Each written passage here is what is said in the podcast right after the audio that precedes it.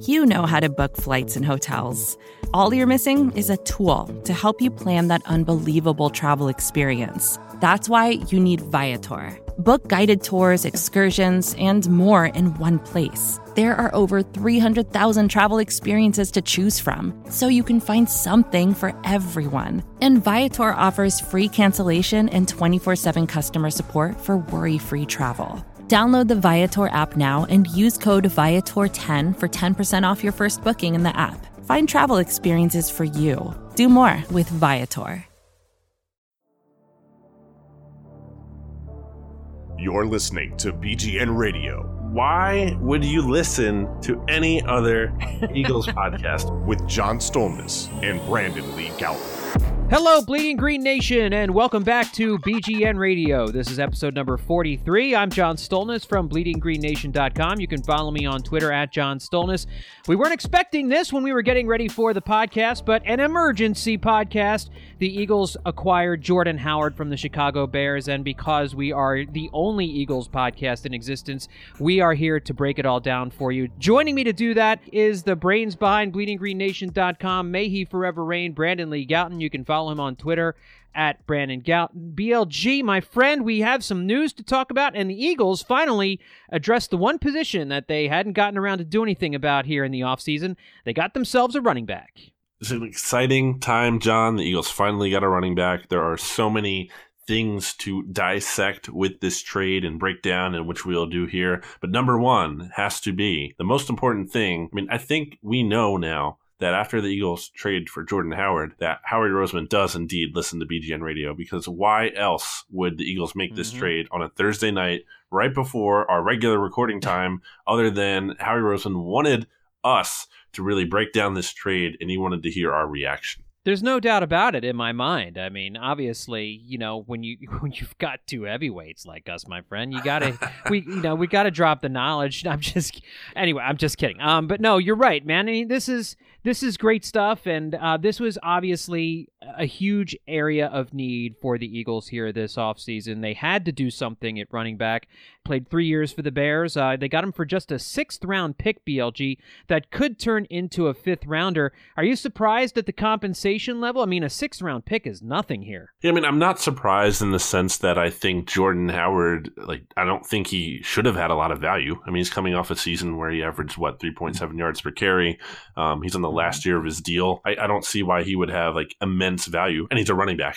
Like, those just aren't Yeah. very valued in today's NFL. I don't really see how he would have tremendous value, but in the sense that, you know, the Eagles got him for this cheap, yes. I mean, I, I guess I am a little bit surprised in that sense that this is all it took. I mean, it's not even a sixth this year, it's a sixth next year, and it's conditional on the condition. I'm sure there's a certain amount of rushing yards or game appearances. There's some kind of condition. But I mean, look, if the Eagles end up having to give up a fifth for Jordan Howard, that's a good thing. You know, that means you will have hit that condition and that'll be a good thing to have happened. Um, it is surprising in the sense that, you know, I guess it did cost not this much at all for the Eagles. They were able to fix their running back position, a huge hole in the roster, clearly. Um, you know, that's just been a huge topic this week at the owners' meetings. Obviously, fans on sports radio have been calling in. We've been talking about it. It's just been such an obvious gaping hole in the Eagles roster. And just last week, on last week's BGN radio episode, I was kind of talking about how I feel like Howie Roseman usually goes through free agency and he kind of fills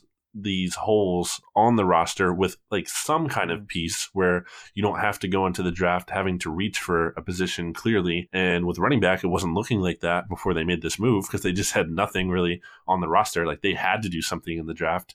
And now I think they still will, but they don't have to anymore. Like they don't have to Yeah. take Josh Jacobs at 25 because they have Jordan Howard and they can get by with that. Mm. And hopefully they still do add a running back. Yes, but like they don't have to. They don't. It's not something they Right. need to force. And I just think that's the upside of the Jordan Howard trade. I wrote down my pros and cons here. Do you want me to get to those, John? Yeah, let's do it. Let's knock them out. Okay, so I think you know there's there's things to like, and I think there's some things I don't like. My first reaction, like my guttural reaction, before I put any really thought or analysis into this, was like, eh. Like I wasn't Yeah. thrilled about it. That was before I saw the the price. Exactly. To be fair, like I just saw that. I, I saw like text messages and Slack channel. It's like we got Jordan Howard, and I was like, okay, that's fine All right. Yeah. um, you know, they needed to do something, and I'm glad they did that. Um, but once I saw the cost, I was like, okay, feel a little bit better. So I'll start out with the pros. He's only 24. You know, that's very good. He's young. He is clearly a productive volume player. And I think that's kind of important to note here because you can look at counting stats and people do that a lot, especially in the NBA or the NFL, whatever. And that, there's value in that in being a volume player because clearly not anyone or not just anyone can do that. Like Darren Sproles can't. You couldn't give him the workload Yeah. that Jordan had. Like it's just he's not going to hold up. He's not going to last. Even Darren Right. Sproles in his prime, like it's just not that kind of player. Now there's volume, there's value in that, but I also think like you have to be efficient too. So Jordan Howard, you know, he's having he had a ton of yards last year, but he only had 3.7 yards per carry. So like that's not as great. Another thing I did like is he has graded out well in pass protection by Pro Football Focus. You know, I'm gonna have to go back and look at that closer myself. But just for now, I take that as a positive sign. Obviously, the Eagles didn't give up too much to get him. That's another pro. He's relatively durable, which is kind of surprising. I feel like given his physical running style, but he's only missed one game in his past three seasons here in the NFL. So that's I think that's a good thing. I think when you look at this move from a comp pick perspective, obviously the Eagles didn't do anything to cost themselves a comp pick, although they gave up a pick next year, which you know kind of you you have to factor that in. Mhm. But Yeah. you can get a comp pick for Jordan Howard now if you don't re-sign him after this season. You know, if, if he has a good year and you don't want to pay him big money, which I think is very possible, then all of a sudden another team signs him and you just got a draft pick that's potentially better than what the Bears just gave you. So like Right, there, there you right. go. You're getting some you're already getting some kind of return potentially if he leaves. So that's a good thing to keep in mind. He's cheap. John, he's only two million in base salary this year, so you're not really eating into the cap space too much. Um, Man, you're checking off all of Howie Roseman's boxes here, man. I'll tell you what, young, cheap. Young, yeah, cheap. I mean, He's big. yeah. He's six Yeah. foot, two thirty. So I think this is, you know, John, you talked about wanting Legarrette Blunt back last year. You wanted that that Yeah. big running back. Yeah. This is him. This is Legarrette. This Yeah. is like the new Legarrette Blunt in this offense. He's big. He's good in short yardage. That's something. I think that's honestly one of the big, one of the bigger selling points of this trade. The Eagles were terrible in short yardage last year when it came to um, at least running back production. Like Josh Adams was some kind of crazy bad numbers, which was surprising on the surface because you look at Josh Adams and you're like, wow, you know, that guy's big. He should be able to plunge forward and, and get you a first down on fourth and short, third and short, but he couldn't. In seven carries on third or fourth down, and one or two last year, Josh Adams had negative eight yards and no first down. So he was horrible. And that stat comes from Jimmy Kempski. So you bring in Jordan Howard, and all of a sudden you have someone who is more effective in short yardage because, as Dave Spadaro noted, um, he has 21 of 31 conversions on third and fourth of two or fewer yards in 18. So it's a 74% convert rate. Um, for perspective, Ezekiel Elliott converted 76. So if you want to put that in mind, yeah. So uh, you just got someone who can help you out in short yardage. You got someone who checks the boxes and all the categories you mentioned. Those are all the positives of the trade in my mind. Yeah, and, and that's pretty good. I mean, and I, there's some other numbers that you could run out there too. He did score nine touchdowns this year, even though it was a 3.7 yards per carry average. Nine touchdowns uh, the year before that. Howard is only one of two running backs with nine or more rushing touchdowns in each of the last two seasons. Todd Gurley is the only other one, uh, and his 18 rushing touchdowns since 2017, tied for third most in the NFL, behind Gurley and Alvin Kamara. Um, uh, also, that uh, Howard was uh, only one of four NFL running backs with 2,000 or more rushing yards since 2017, along with Gurley, Elliott, and Kareem Hunt. So you, you you're right. Some of these counting numbers, as you're talking about, really you can really talk up Jordan Howard. But as you mentioned, we've kind of seen, and I imagine you're going to talk about this as, as some of the negatives. We're kind of seeing a downward trend from his Mm. rookie season, where he he rushed, he did rush for 1,313 yards in his in his rookie year, Mhm. 5.2 yards per attempt average, yeah, to uh, 1,122 yards and a 4.1 average in 2017, and last year 935 with 3.7. And Mm. I, I thought it was an interesting question. I, I this just popped through on my timeline. Patrick Finley is the uh, Chicago Bears beat writer for the Chicago Sun Times. He asked a fair question about Jordan Howard. How does he not fit in the Bears offensive scheme, but would fit in the scheme of Doug Pederson. I mean, Pederson and Nagy run mostly the same stuff. So, you know, that's kind of a fair question as we're looking here at Jordan Howard. We see a guy who whose whose year by year totals has kind of been going in in the wrong direction and they couldn't find a place for him in an offensive scheme that is very similar to what the Eagles are going to run. Yeah, I guess one of the key differences I would look at there is the fact that I don't know exactly, you know, how, how the Bears run their running game specifically. I don't follow them that closely enough to know that if that's more of Nagy's thing or or what. But with the Eagles specifically, I mean, Jeff Stoutland, the offensive line coach, is also the run game coordinator, and Deuce Staley obviously has a big role with the running backs as well. So, and Deuce Staley, by the way, was working out Jordan Howard leading up to the 2016 NFL draft. So, I don't think this is just about a Joe Douglas connection because um, Howard was drafted by the Bears when Douglas was in Chicago. I do think that's relevant, but I also think this could be a guy that Deuce really likes. So this might be a guy that the Eagles have more of a plan for in the sense that, you know, like this was a guy that, you know, again, Douglas wanted to draft and that Deuce Staley was showing interest in. He wasn't a guy that was so much in that current regime as much. I mean, I guess Pace was there too, but still, like you know, Nagy wasn't there. You know, that's not a guy who was. You know, Court, uh, Howard wasn't drafted when Nagy was there, so you know that's not necessarily his exact fit or his exact vision of a guy. And look, you know, we I, have talked about it earlier on this offseason about how Howard kind of got phased out a little bit because they wanted to get Cohen in there and utilize him more. So clearly wasn't exactly what they wanted in Chicago you can point to some of those things that would concern. I think again the the declining efficiency concerns me.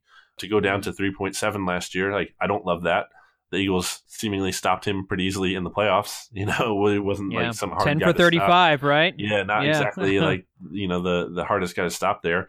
He's not much of a receiver. He he's has 72 career receptions for only 568 yards, which is a 7.9 average, and one touchdown he is somewhat of a fumbling issue, I guess. Not like a super bad one. Uh, he has five fumbles in three seasons, but you know to keep in mind he has 850 total touches, so there's been a lot of touches there. And I guess another thing is just you still need to draft a running back. Like this doesn't solve everything. Yeah, like, it, it addresses the position and it improves it, but like I still feel like you still have to add a running back in the draft because you just oh first of all because howard's only on a one year deal and there's a very decent chance that he's not going to be here beyond this year so you still need to think mm-hmm. about the future of that position somewhat and i just think like what you have behind him still isn't like super inspiring and amazing and you still want to add someone ideally with some better third down back skills. I know people want Corey Clement to be that guy, and I would love for Corey Clement to be that guy. But I still think you yeah. need to kind of you know hedge your bet on that and, and invest a little bit more in that position and try to upgrade it somewhat more because I just think you know receiving is so important in today's game, and the fact that Howard doesn't really bring that as much. He, he's not really so much a pass game contributor like that's that's the, the part I guess that kind of doesn't make me as crazy yeah. about this deal. Like if he was, I'd be over the moon. But that's just kind of what right, holds me right. back. That kind of puts me at I guess like a A minus or kind of or B plus for this trade instead of like a A or an A plus. Well, that's one of the things too that makes me think that Josh Jacobs could still be a target at 25 because that is one of the things that he did well in college was was catch the ball out of the backfield, and it also is a reason that the the, the Eagles might not be done uh, adding to the backfield because unless you're going to bring uh, Darren Sproles back, I don't know that you can count on Corey Clement to be your your main pass catching back out of the backfield. They're really they really don't have anybody on the roster that you can depend on to do that. Wendell Smallwood's not that guy. Um, Josh Allen's not that guy. I mean, uh, um, yeah, Josh Adams isn't that guy. Uh, you know, I think you, you've you've got to maybe make you know still make a trade. You could still make a trade for somebody like Duke Johnson or something like that. But you know, eventually, you know, some of these draft pick trades, even though they're lower draft picks, you know, you don't want to trade all those away. So, you know, I wonder if trading for Jordan Howard means that they probably wouldn't trade for Duke Johnson. I realize, like you said, this is a, a draft pick for next year, not coming out of this year's draft. So I guess they could they could you know pillage something from this year's draft if they wanted to as well. But I still think for me, Josh Jacobs is a target at 25. I I, I love the idea of bringing in. I know Brandon. I, mean, not Brandon. I know uh, Jordan Howard uh, is a is a younger player, but like you said, he's on the last year of his deal this next year. I, I I'm still looking at Josh Jacobs at number 25. BLG. Interesting. And apparently the Eagles are too. We're hearing rumors that they like him. I talked, I think, last week about how Jeff Mosher said that that's a guy they really like. Um, and I think Mosher even said tonight that he kind of doubled down on that. Like he, he wouldn't rule them out still drafting a running back. And that would be nice to see again, because you still need that. Like you need, this isn't going to be Jordan Howard running back one getting 25 carries a game. That's just not what this is going to be. It's not. Like at yeah. least if you look at the history of Doug Pederson's system here, they're going to rotate these running backs. And I just feel like that Jordan Howard's kind of going to be, er, or, and not just in similar in mold of a player, but also kind of the workload that LeGarrette Blunt got. Like LeGarrette Blunt was your number one quote unquote running back in 2017. Oftentimes he would get the bulk of carries in a game, but he's not getting like 20 touches or 20 plus carries every game. He might be at like, yeah. you know, 15, and then he, he mix in the other guys there. So yeah, I still think there's a need. Again, I am still going to be very surprised if the Eagles take a first round running back, just considering they haven't done it in forever. And they're such an analytically driven team that I just feel like it yeah. is hard to believe until I see it. But just the fact that that Josh Jacobs, a player like him, brings that passing game value, I definitely think that's something the Eagles want to add because you don't you don't just look at him. I mean, you look at him. You also look at Le'Veon Bell, who they clearly again they didn't acquire, but they were rumored to be interested in him, and Duke Johnson and you know maybe they will take a look at Spencer Ware still. Who knows? But you know those kind of guys are those pass catching backs who can help you in the passing game, and I just feel like they kind of want that guy for Carson to have as just as like a nice check down guy. You know who can you can just check down to and, and rely on.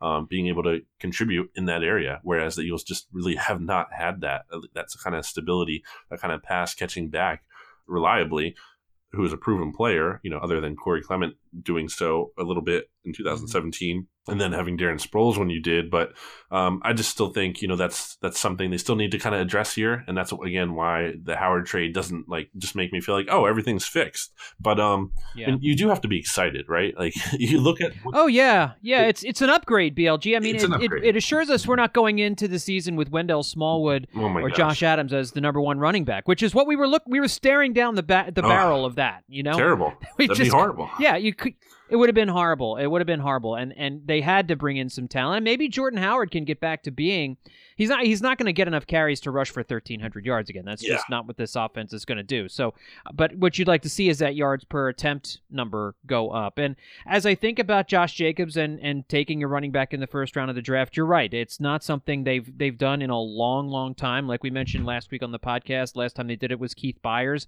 in mm. 1986. Um, so one of their second round picks is probably a more likely scenario, but I think also it's it's fair to mention that they that Howie Roseman probably would have drafted Christian McCaffrey in the first round if he could have. Mm-hmm. Um, and and, I, and, to me, the skill set is similar. Yeah. Uh, with, with as McCaffrey is mostly a a pass catching uh, running back out of the backfield. So, you know, maybe there are certain exceptions that you make for certain. I mean, if this is a passing league, if you're getting a running back that you think can really create mismatches in the passing game for you now that you've gotten your runner taken care of. I mean, I guess the question here with us, BLG, is we've talked about wanting to have a runner that you can count on, that you can feel good about as as somebody who can take some pressure off of Carson Wentz. Do you see Jordan Howard meeting that definition? Not the end all be all, like not the just the definitive answer, no worries about it. I'm intrigued by it. Yeah. Some level of confidence in it. I mean, here I'll frame it this way. Look at the Eagles offense right now. Taking out the offensive line, just looking at the skill players. Play some fantasy football here with me for a second. Yeah, okay. Um, yeah, yeah. Quarterback, Carson Wentz. Running back, Jordan Howard. Wide receiver, Alshon Jeffery, DeSean Jackson, Nelson Agholor. And then tight end, Zach Ertz, Dallas Goedert.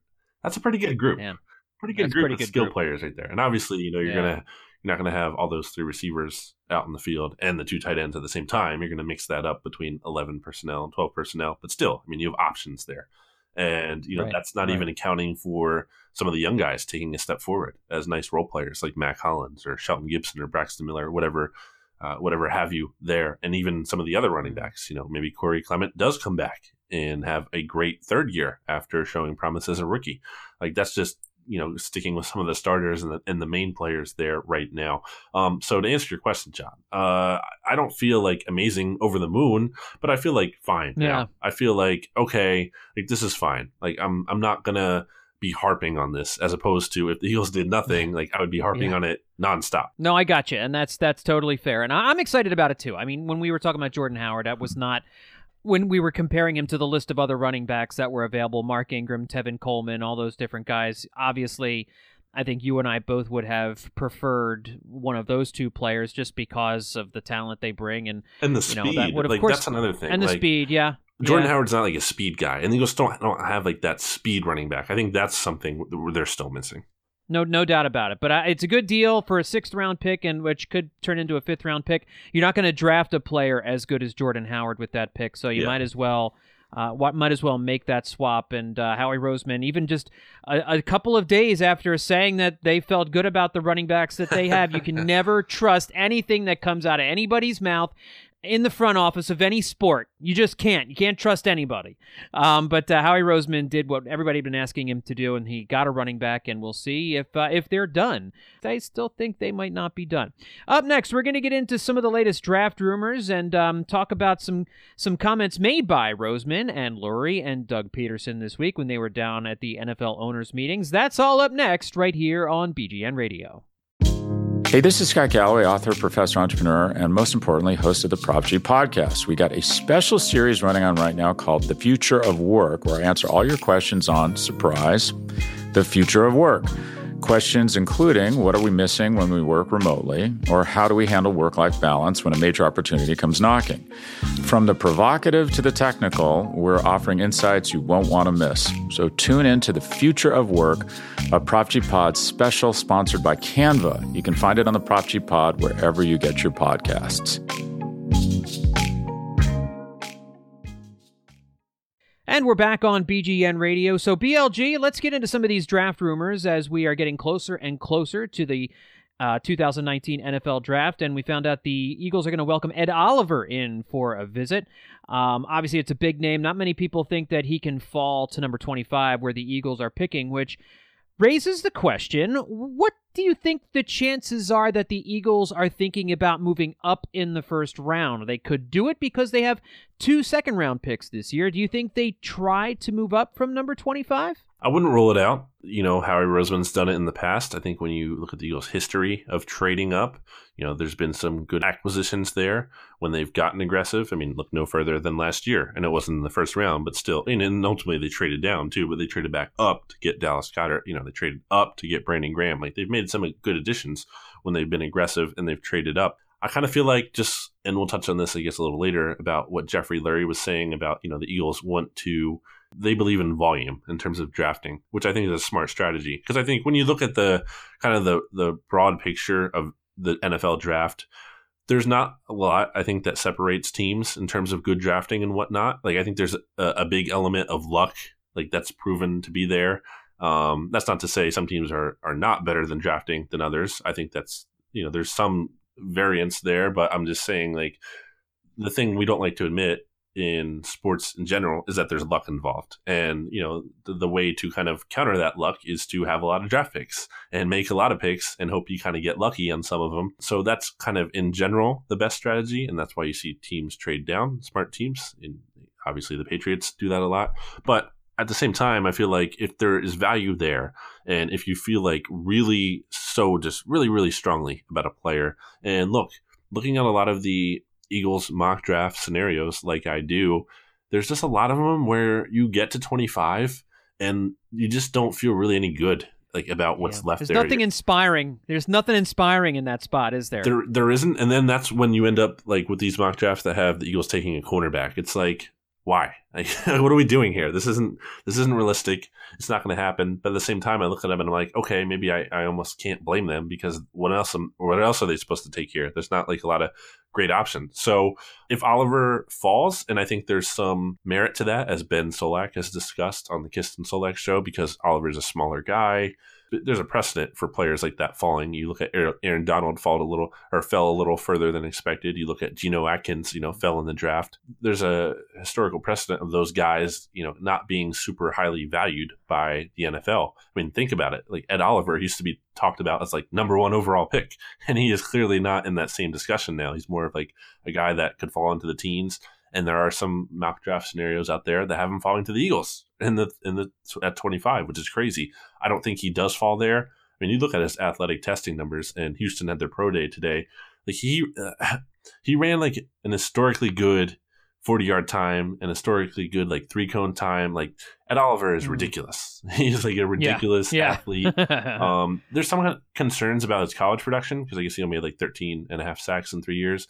But you look at his like tackles for loss numbers, and he had like 53. He's still a very it's, wow. it's clear he's a very disruptive player, even if the sack numbers aren't always there.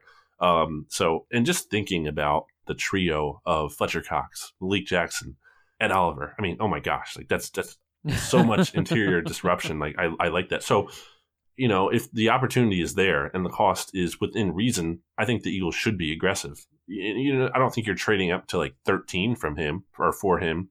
You know, from 25 to 13. I just something like that seems too much. But like if you're trading up to maybe like 19, okay, maybe that's within striking range or, or 20.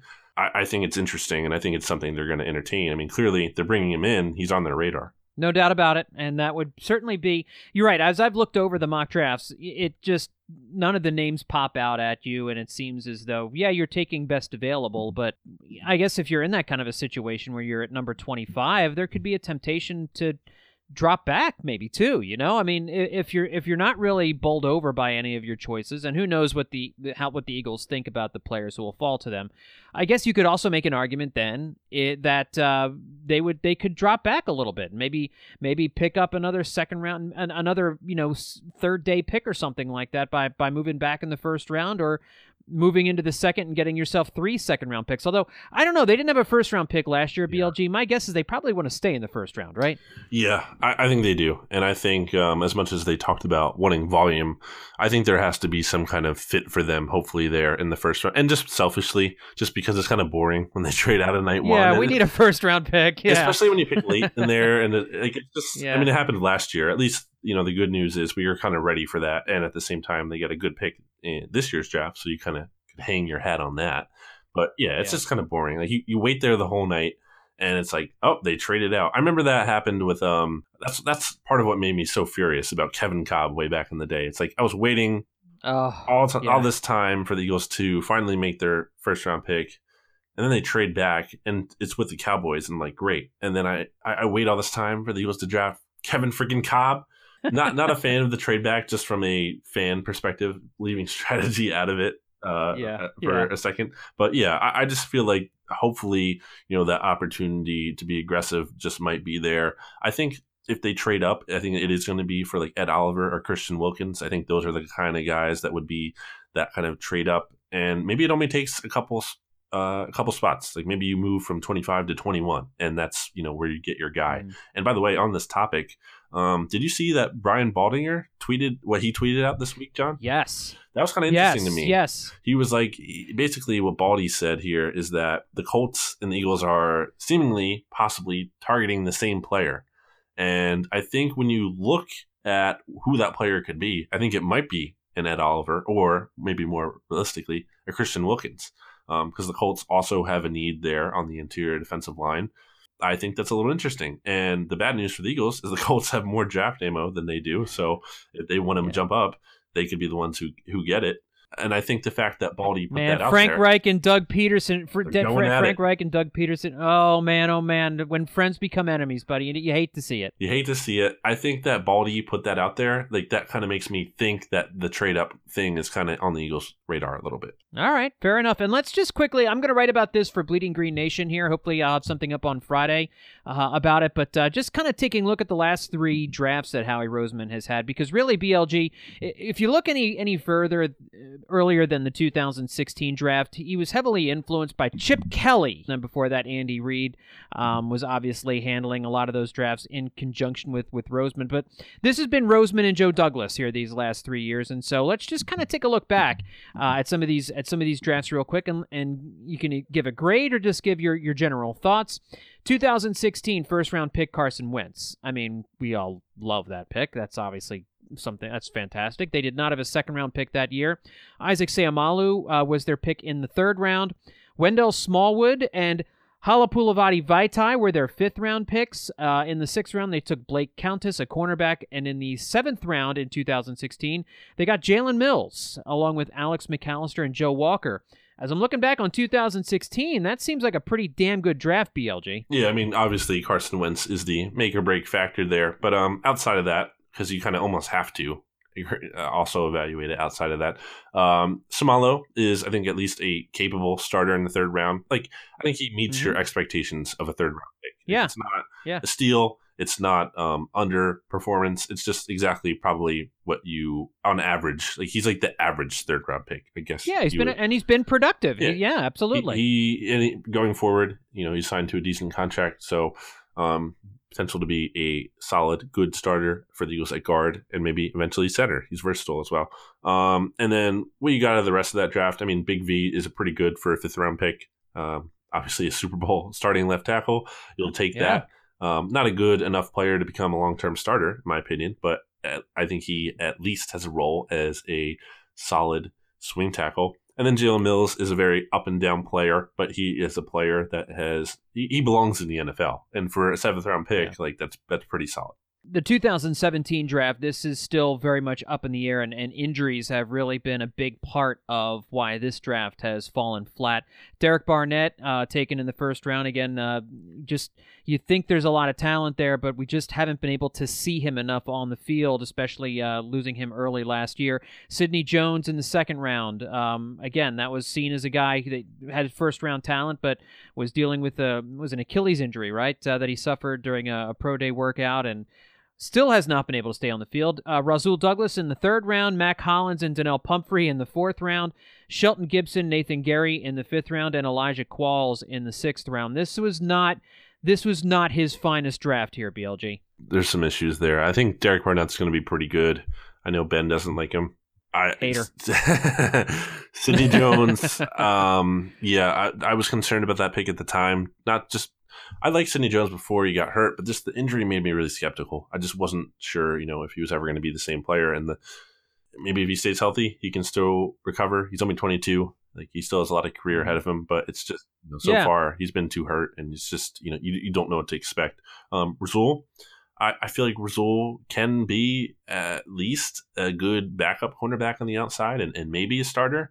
Donald Pumphrey was just a disastrous pick, obviously, as we've talked about. Really I mean, was. traded up for him. Um, just and, and he's not even an NFL player. Like that's the that's what bothers me about that pick so much. It's not like you got like bad draft picks are going to happen. You're going to get a guy and you're going to play him and he's going to be like average or he's going to stink. Like Wendell Smallwood, you know, like that's not a great mm-hmm. draft pick, but like at least he kind of belongs in the league a little bit. Donald yeah. Pumphrey can't even play like at all. Like that's just a disaster. Yeah. Um. Yeah. And then you got Mack Hollins. We don't know exactly what he is yet. Um, Qualls obviously didn't turn out to be anything. Gerry looks like just probably a backup or a special teamer. Yeah, it's not it's not an awesome looking class there. Um, Derek Barnett kind of has it, like the burden's on him, I guess, really to to step up yeah, and to save that draft. Yeah, and save that, and yeah, it's on him. All right, and then uh, last year they only had five picks last year. Dallas Goedert in the second round, Avonte Maddox in the fourth round. Two really good players last year that were a big part of that team. Uh, Josh Sweat was also taken in the fourth round. I think we heard Howie Roseman talk about him a little bit and uh, like uh, the talent that he has. Matt Pryor in the sixth round and Jordan Mailata in the seventh round. Um, obviously, it's it's not fair to judge a draft um, just one year just one year out, but the early returns on Goedert and Maddox at least are have been very good, very very good, and I think it's they're they're off to a good start anyway. Yeah, and I mean the, the three guys and Josh Sweat and Matt Pryor and Jordan Mailata, who we don't really know what they are yet. I mean, there's some upside there. There's potential. Both Sweat and Mailata are only 21 years old. Um, Sweat being a developmental defensive end. Hopefully, you can see something out of him this year or moving forward. And then Mailata, obviously, just being a total wild card. We have no idea what he's going to be um, that could be a home run. Like that could be not just a home run. That could be a Rhys Hoskins grand slam as he did today, which is very awesome, and I love yep. that a lot. Yep. Uh, quick tangent. Yep. Don't disrespect my man Rhys. You cannot just intentionally walk the guy ahead of him and expect him to not crush that ball in the park. Come on, what are you doing? Seriously, Braves? Very disrespectful. Seriously. Um. Yeah. So yeah, very, very disrespectful. Jordan Mailata, stupid too. By the way, very stupid. Jordan Mailata could be that Rhys Hoskins grand slam though. Like he could be that mm. big of a move, or he could be you know nothing. Like he could be out of the league as soon as this year potentially. Like if he if he's just a disaster in training camp this year, like do the Eagles keep him? I mean, maybe, maybe they hold on and still feel like there's enough there, but I'm just saying like it's not a total lock. Like he needs to show he needs to show them some kind of progress or upside or, or potential. Like you, you just don't hold on to him forever if he's showing nothing. So, um, again, I, I, just to be clear, I don't think that's the likely outcome. I'm just saying I don't know. I think it's possible. Yeah, yeah. I think it's in the realm of possibility. So, uh, so we don't know. But I think the kind of takeaway from all these drafts as a whole, I guess it kind of goes back to what Lurie was saying in that um, like they're not foolish enough to, or I think the exact line he used was something about like not being cocky enough to think that they're going to be able to outdraft everyone. Like they're just going to be the masters of knowing who to draft, and they're going to draft better than the entire league. Like they don't, they don't think they're that smart enough. They don't think that um, the way drafting works and the way luck can have a factor that they can just rely on that to be better than everyone. But what they can rely on is getting a bunch of draft picks and the Eagles have um, about 20 ish or so draft picks, you know, one fewer now mm-hmm. uh, with this Jordan Howard trade to restock some of their their core here in the next couple years. So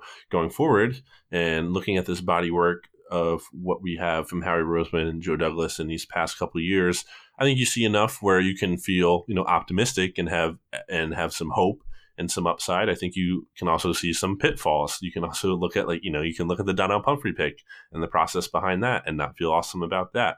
So, and then the Sidney Jones thing, you can feel like, okay, they took a, a risk on injury, but maybe that wasn't the best strategy, which there was concerns about taking an injured player yeah. that we had written up at Bleeding Green Nation before they drafted Sidney Jones. So there's, you know, there's some risk reward. There's some good strategy we've seen. There's some bad strategy.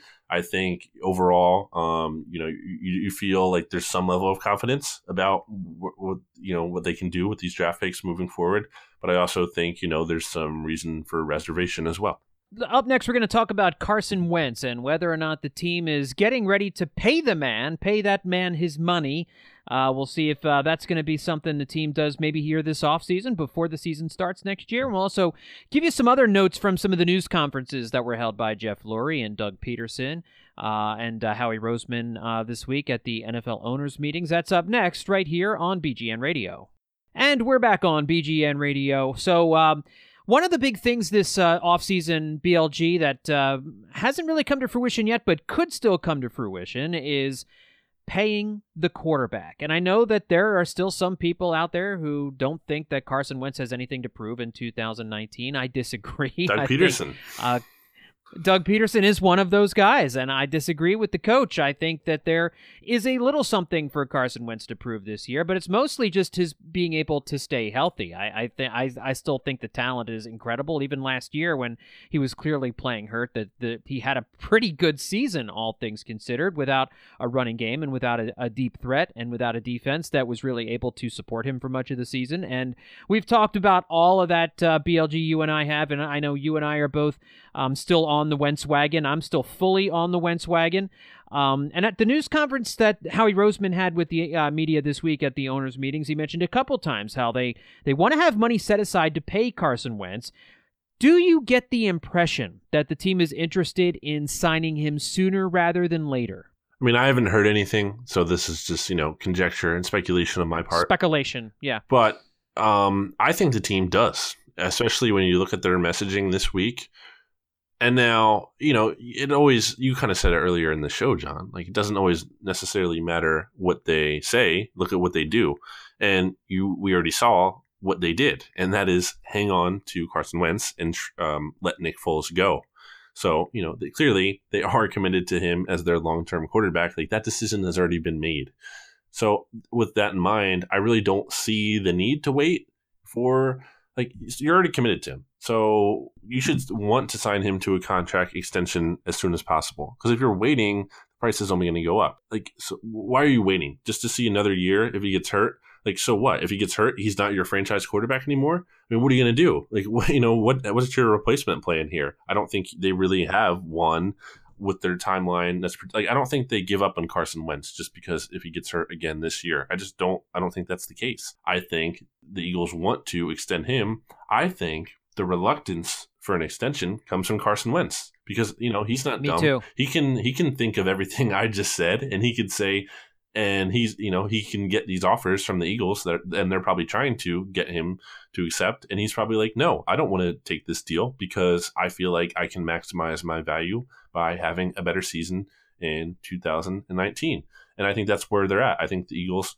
you know probably want to get him signed. I'm sure they've approached him. I'm sure they've you know brought him numbers that Carson feels like he can do better. And at that point there's risk and reward on Carson's end. If he takes the deal it could be a good move for him in the sense that you know he has been hurt and it's instant security and he doesn't have to worry about you know having a 2019 season where he's playing for a contract and he gets hurt again and you know just things kind of don't turn out the way he wants. So there's there's some incentive for him to do it now. You know it's just like that guaranteed safe option but you know there's also incentive to wait in that you could have a really good 2019 season you know he knows just as well as we do that when he had a full off season to prepare for the 2017 season. He was amazing, and maybe he thinks he can do that again. And I think he can do that again. I think, especially we're talking about this offensive skill group, all those players they have. I mean, I'm sure he feels like he can have another big year this year. So I think the Eagles are fully committed to him. You saw Howie Roseman, Doug Pederson, and Jeffrey Lurie all emphatically, verbally express that. Uh, and I think that you know that's the direction they want to go. The one thing I do want to say about Carson, John, and something that you just said in the sense of he doesn't need to prove himself. Uh, you know, I saw a lot of people reacting to that. It's obviously been kind of like a sports radio topic. How could Doug yeah. Pederson possibly say that? But I think the thing about that is that's not necessarily true. Like he didn't necessarily fully say that. I mean, he, he quite literally said that in an answer, but I'm saying something else he said when he was talking about Carson Wentz and his need to be more accessible and you know more um, like genuine i guess i don't think that wasn't the word it's more accessible uh, as a teammate. I think that's right there is what he's saying he needs to improve yeah. at. Like that's clearly kind of somewhat of a criticism there a constructive criticism i would say because doug said he feels like carson has that in him. It's not like something he's saying like oh i really need to see it. I've, i haven't seen it.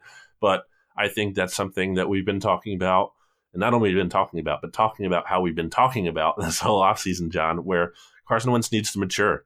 And Doug, I think Doug had a really, really good answer about that. And obviously, you can read that answer in full on bleedinggreennation.com or listen to it in the At the Podium episode that Michael Kist put up on the Bleeding Green Nation podcast feed here. But basically, you know, in short, he just said that like he needs to, um, I just think mature as a as a player and a person off the field, and I think that's exactly what needs to happen. I think Carson needs to find a way to kind of take what he's gone through in terms of the adversity, kind of just like Nick Foles did.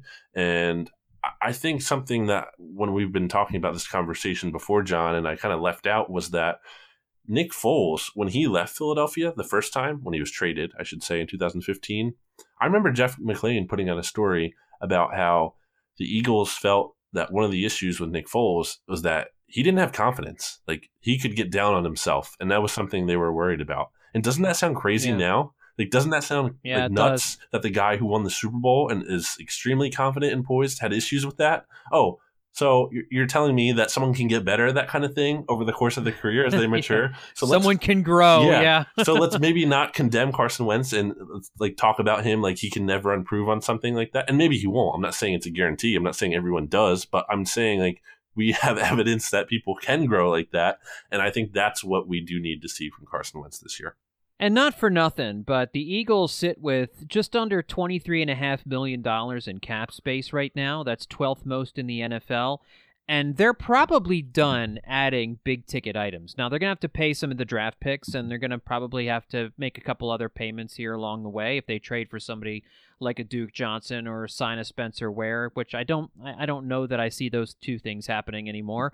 That could impact the salary cap space, but they do have some of the space BLG and you wonder if that's kind of what they're setting it aside for. So, uh, we'll just wait and see, but I do think that cap number is interesting. Now they have after after coming into the offseason trying to move around money to to get themselves cap space they have it and there's just not a lot to spend it on at this point now that most of the big free agents and the big trade targets are kind of out of the way um, some other notes from the presser. You mentioned uh, Doug talking about Carson Wentz. Uh, he also talked about wanting to be more aggressive in 2019. We remember how aggressive he was in 2017, and you and I talked about it on the podcast last uh, last year. That it doesn't it didn't seem as though Pederson early in the season especially was was doing some of the things that we would have expected him to do based on what we saw in the postseason and the Super Bowl and, and even during the regular season when they they went for it on fourth and short more than any other team in the NFL. And getting Jordan Howard will help with that a little bit. you know, yes, improved, indeed, yeah. Uh, Maybe that was part of it. hopefully, yes. Uh, but yeah, I like that. I just think that's a good. That's encouraging to see that kind of reflection from Doug in uh, the honesty and you know being critical of himself and saying, "Yeah, I need to get better." Like that's not something I, I imagine we would see out of Chip Kelly, just for example. So no. um, I was I really like that. I hope he follows through with that. Again, he can say that, and then if he doesn't do it, okay, then it doesn't matter. It's meaningless. I need to see the action. I need to see him follow through on that um, quote unquote promise, I guess, to be more aggressive. So hopefully we do see that this year. I, I mean, I would like to see him getting back to that another thing in that same vein of something he's talked about, but also I need to see him follow through on it is this idea of getting more 12 personnel involved in the offense this year. And I kind of have been thinking about that a little bit. And I feel like it's one of those things that kind of gets talked about in the offseason. It might not actually happen, unfortunately, because those things kind of happen every year. But I guess one kind of thing that would support the idea that it could get used more is that you know, the Eagles didn't have a full offseason to prepare for the fact that they were going to get Dallas Goedert. You know what I mean? Like they didn't know they had Dallas Goedert right, for sure. Right. Um, so now that they do, and they know that they do need to run more 12 personnel, and they actually have the the players to do so, I would hope that they can really get together this offseason, the entire coaching staff, Doug Pederson, and really design more of an offense that features those two guys, those two tight ends. Um, there's still going to be a lot of 11 personnel. Make no mistake. I mean, you're paying mm-hmm. Nelson Agholor 9.4 million to be your slot receiver, and you you acquired DeSean Jackson, and you're already paying Alshon Jeffery, like a number one wide receiver. Those guys aren't going away. Like you're not going to suddenly be running right. a 12 personnel based offense like 70 percent of the snap. It's just not happening. But you know, we do need to see more 12. And I so I kind of just I guess the theme there, you know, from those two things is that I'm glad Doug has kind of pointed out some of those shortcomings, and I really do hope we see some follow through on that this season. Couple of things that Jeff Lurie said too as we wrap up the podcast here. He talked about um, his love of Doug's resiliency, and, and we saw that on full display in 2007 and 17 and 2018. And a lot of the credit for that resiliency for this this football team picking themselves up off the mat when any number of other teams would have given up on the season. Uh, that happened when Carson Wentz went out in 2017, and when Carson Wentz went out again in 2018. But specifically when they lost that overtime game to the Cowboys, and it looked like the season was over. Uh, Nick Foles came in and, and helped resurrect the the team's playoff chances and they actually went to the playoffs and won a playoff game. And you know a lot of that is on Doug too keeping you know keeping the team interested keeping the team playing hard. That is also one of the things we talked about last year. After that Cowboys game I know we specifically talked about at least wanting to see the team play hard and play out the string by maybe getting a couple of wins here and there. We didn't expect them to go to the postseason, but this seems to be a hallmark of Doug Pederson that when the chips are down, they believe in him enough to play hard and, and to continue playing for him. In the last couple of seasons, it's resulted in a world championship and a playoff berth with another playoff victory. Even going back to 2016, too, his first year, really, when you know things were looking yeah. terrible after that Cincinnati loss where they got blown out. And I felt like personally, I felt like Doug Pederson might need to be fired if the team quit on him for the rest of the season. Like if they showed no signs of fight for those final games there they had, I was like, you know, they might have to fire this guy because if the players aren't going to play for him, that's a big concern to me. And they yeah. did the exact opposite. They they went out and they lost to Washington, I think, but they, it was a close game. It came down to the wire and then they you know they won um they, there's another close game against the ravens there where they you know they had a chance to they went for two obviously as we all remember and they didn't get it they could have won that. And then they beat the giants who were you know they i think they went like 11 5 that year. They had a good season. And then they beat the cowboys who were resting their starters in week 17 but still you know they, they finished the season on a high note. And i just feel like that's kind of been a theme under doug pederson. You look at it in that year you look at it obviously the super bowl you look at it last year. I mean last year again, and the Super Bowl win obviously helped with it. But it was like the one of the most, um, or one of the least devastating ends to a season ever for the Eagles because it just felt like yeah, there's hope yeah. for the future. not just because of Carson Wentz and stuff, because of Doug. Like because D- with Doug, you feel like even if things go wrong during the season, and guess what, they are for most of the times at, at some point, one or another. Uh, you know, to different extents. Even the Patriots, like the Patriots, have moments where things go wrong for them in a given season. They might have a really bad loss at some point, or you know, like the Miami Miracle. You know, there might be some bad things that go on, and you know, for the Patriots, you know, it's never really a concern for them. They're always able to dig themselves out of that hole. And for the Eagles, it's not quite the same. But I just feel like that kind of resilience that Jeffrey Lurie is talking about I think that really exists, and I think that's been a big theme for this team. And you have to give credit to the players too, like the leadership in the locker room. It's not just all Doug, but I think ultimately, right. you know, it reflects very well on Doug Pederson, and it's just a reason to feel confident about him. I think when you talk about head coaches, uh, it can kind of be vague and nebulous. Some of the stuff we assign credit and blame for at times, because it's just it's not a one man show. And so even as we're crediting with him with this, it's not just all him. But I think one of the things you can definitely point to, and that's like a calling card for him, and it's something Lurie specifically talked about when um, things were going bad for the Chiefs. I, I guess it was a couple years ago. They had like a big losing streak, and Andy Reid said to Jeffrey Lurie that you know Doug was one of the most stable guys that whole time. Like he he never he never wavered. Yeah. Like you know things were going bad, but he came to work, you know, and he had the same attitude. He stayed uh, steady. He didn't get too down, and that's why they ultimately felt like they're. It was part of why they were ultimately able to come back is because they didn't get too down. They still believed in themselves, and we just saw that again in this most recent Eagles season, where the Eagles go to New Orleans, they get their butts kicked, forty-eight to seven or whatever it was at this point, and they they fight. They come back hard and they fight and that's what exactly what you want to see out of this team. So I think that's something that is very encouraging about Doug Pederson going forward, and a big reason why you can't count him out because when his back is against this wall, uh, or when his back is against the wall, when the team's back is against the wall, they're going to find a way to respond. It's just great to see a locker room with a lot of leaders, like you mentioned. It wasn't just Doug. There was a there's a lot of good leadership in that locker room, but you know I think Doug brings that out in people, and and people believe he's genuine. You know, there's a lot of coaches yes. like we saw with Chip Kelly in this city um, that you're not sure if this guy's really got your back or not. And I, th- I think Doug Pederson is genuine. He seems like a, a, a regular guy. I mean, he's not the guy who should have gotten this job to begin with. You know what I mean? And I think he still carries that around with him a little bit. He was the the one of the last choices for this team. You know, they wanted Adam Gase first.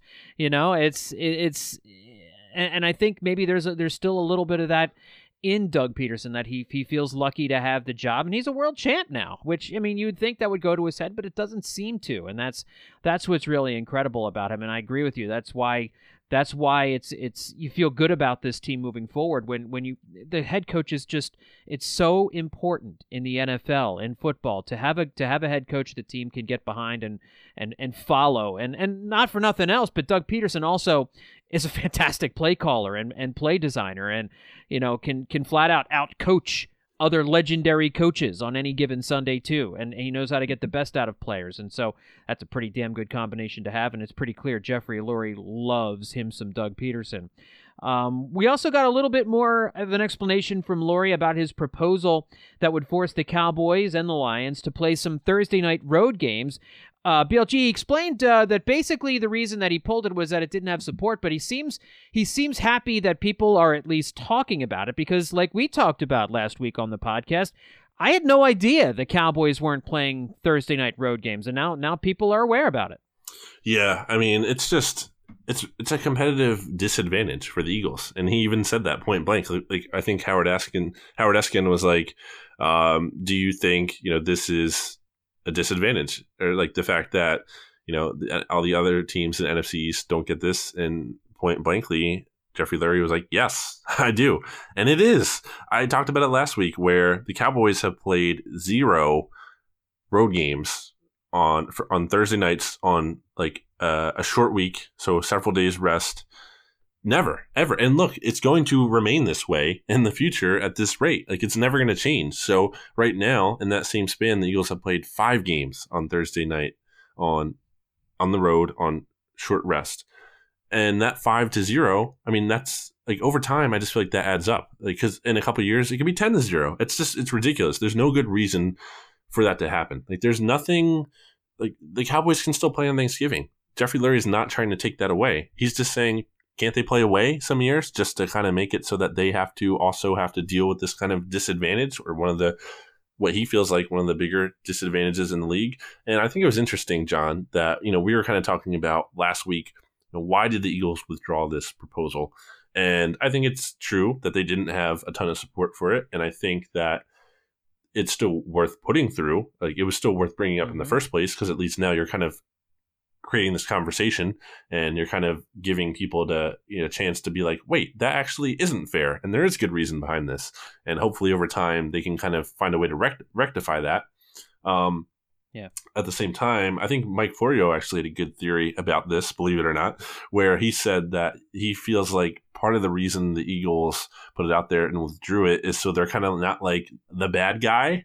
You know what I mean? Like, so like they withdrew it. So ultimately, if it gets passed, it's not on them, but they brought up the idea. So it kind of wouldn't reflect so poorly on them as much as like the idea has now been put out there. And now hopefully others will kind of helpfully um, run with it and eventually it'll get passed and it won't just look like just the Eagles who were trying to do it yeah. as much as like everyone jumping on it. So I think that's kind of an interesting theory to put out there. And yeah, hopefully it does get fixed in the future because it's just there's no good reason for it. I mean, even if it's a small right. advantage, like even if that's what you want to argue, and it's kind of like and some people have said to me it's kind of like petty or inconsequential, which I disagree with. But okay, let's just say you're right it doesn't need to exist at all. Like, why does it exist? It doesn't matter if it's small advantage. Like, it shouldn't. there shouldn't be any. There's no yeah. good reason for any kind of advantage that isn't you know fair to exist. Like, there's no good reason for it. So hopefully the league can fix it.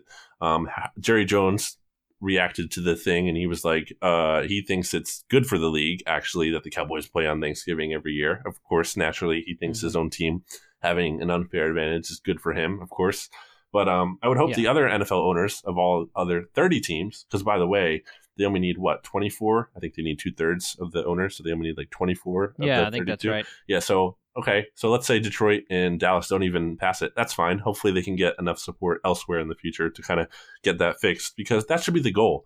Like we want competitive balance. Like we want things to be a level playing field. It's not about you know, giving the Eagles an advantage by changing this rule. It's just about like, hey, everything should be kind of equal or the same for everyone. Last thing here, BLG, and this is something that gets Eagles fans pretty fired up. Jeffrey Lurie said that they want to return to the Kelly Green yes. alternates in 2020 for their jerseys. And listen, I have a take. Oh. I have a take on the Kelly Let's Green jersey. We didn't pound the table, so it doesn't count. All right, here, hang on, hang on, hang on. did you hear that? I did. I have a take the Kelly Green jerseys are fine. They really are. They're fine.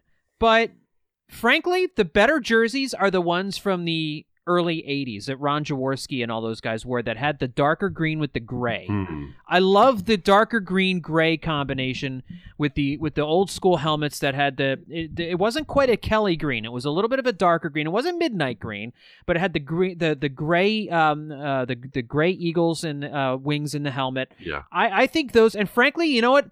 Do you, did you ever notice that in Super Bowl 52, the Eagles road green uniforms seemed a little less midnight green and a little bit more regular green. Hmm. Maybe it was the lighting in Min- in Minneapolis. Yeah. I want people to take a look at that next year.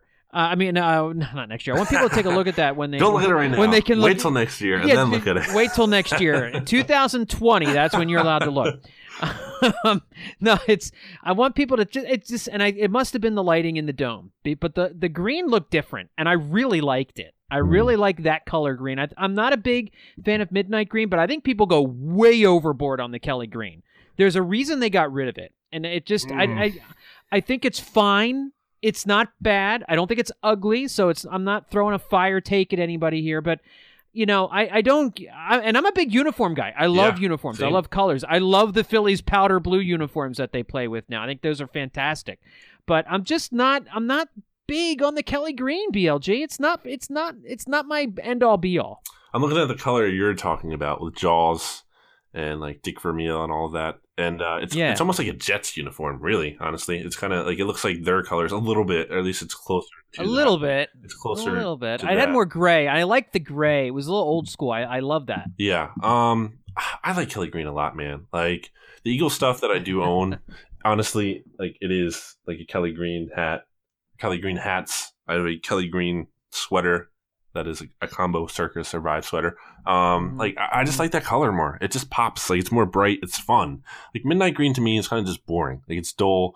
Midnight green to me is I agree with that. It- it- I agree with that. it's very much a um staple of the time it came out, which is like what early two thousands, like that kind of early Yeah. two thousands era where it was like, yeah, this is the future, this is cool, this is modern, but then like it didn't age well. Just kind of like yeah. kind of like uh, Lincoln Financial Field a little bit, like built in the same time. Like it was cutting edge for like a very short amount of time, but I feel like the modernness of it didn't like age super well. It didn't last.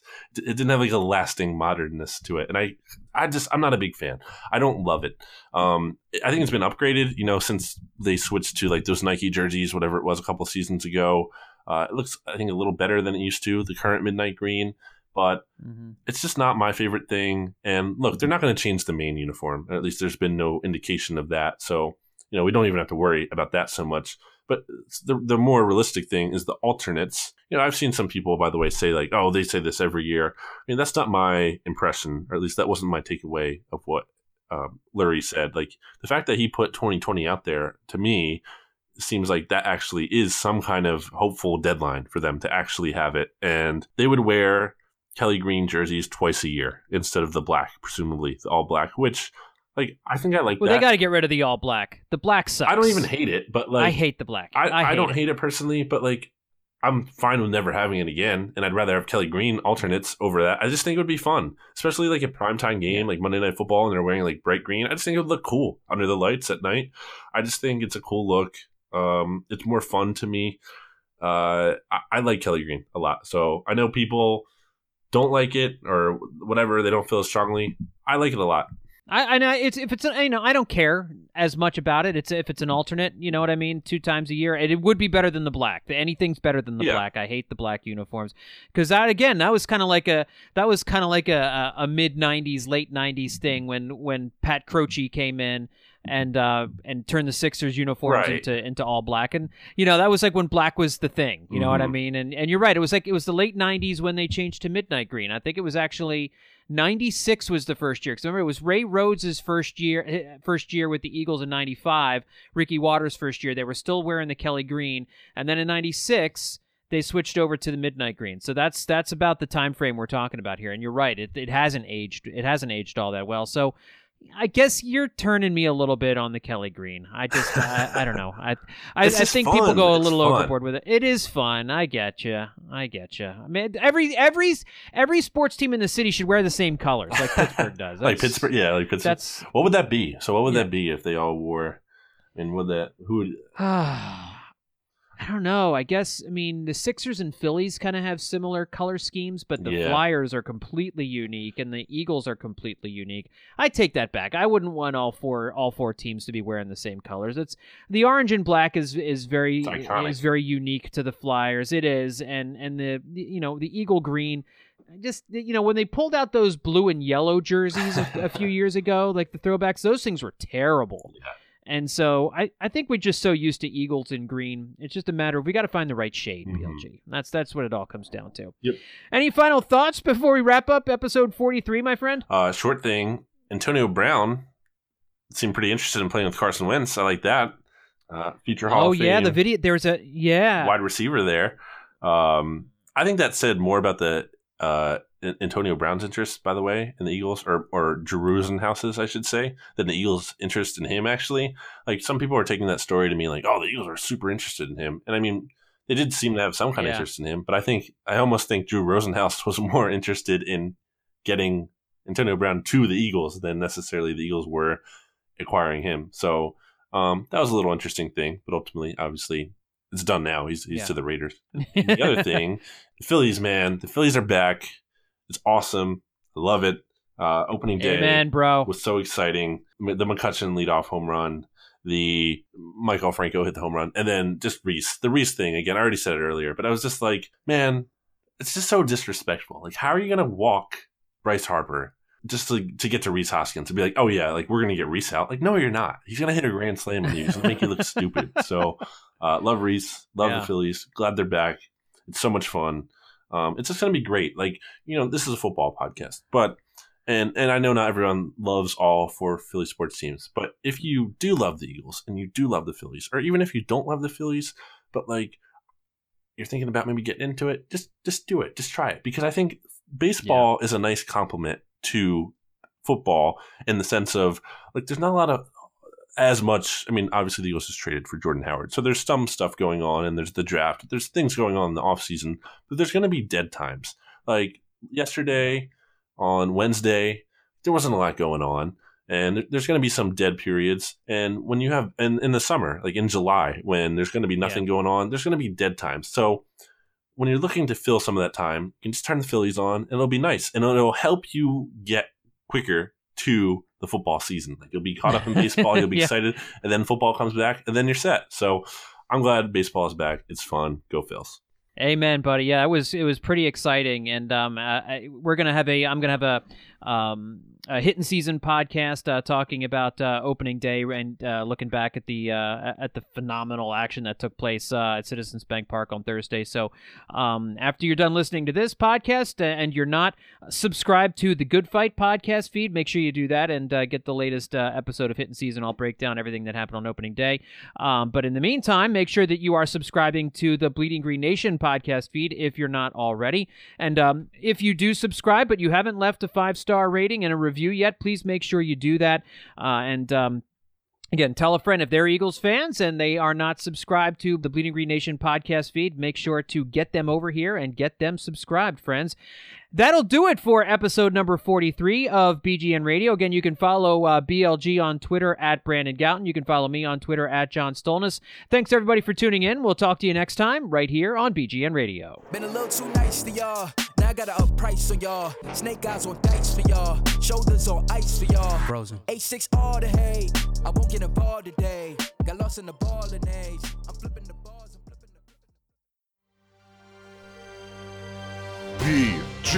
bars.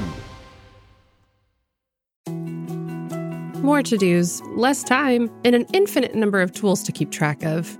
Sometimes doing business has never felt harder, but you don't need a miracle to hit your goals you can just use HubSpot because their all in one customer platform can make growing your business infinitely easier. Imagine this high quality leads, fast closing deals, wildly happy customers, and more benchmark breaking quarters. It's not a miracle, it's HubSpot. Visit HubSpot.com to get started today.